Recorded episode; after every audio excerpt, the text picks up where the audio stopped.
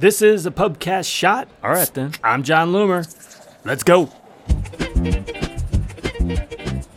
So, if your audience is high volume iOS and you're worried that your results are negatively impacted by iOS 14, listen up. I have a really quick tip for you. So, understand that many of the people in your iOS audience, they're just going to opt out of tracking.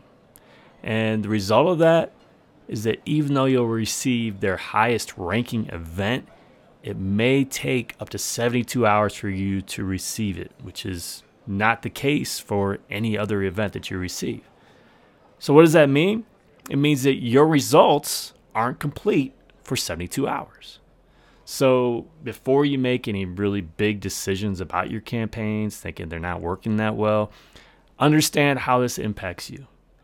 Change that reporting window to end four days ago. See if that changes your perception of how it's performing. So that way, you won't make any rash decisions before all of your conversions are reported.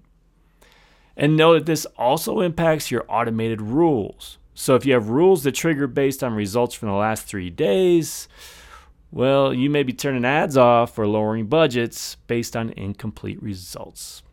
All right, something to check. This has been a Pubcast shot. Guess what?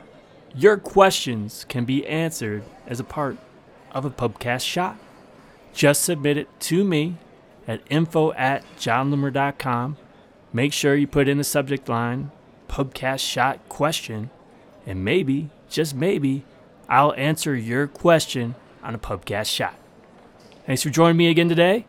Until next time, do awesome things. I'm out. うん。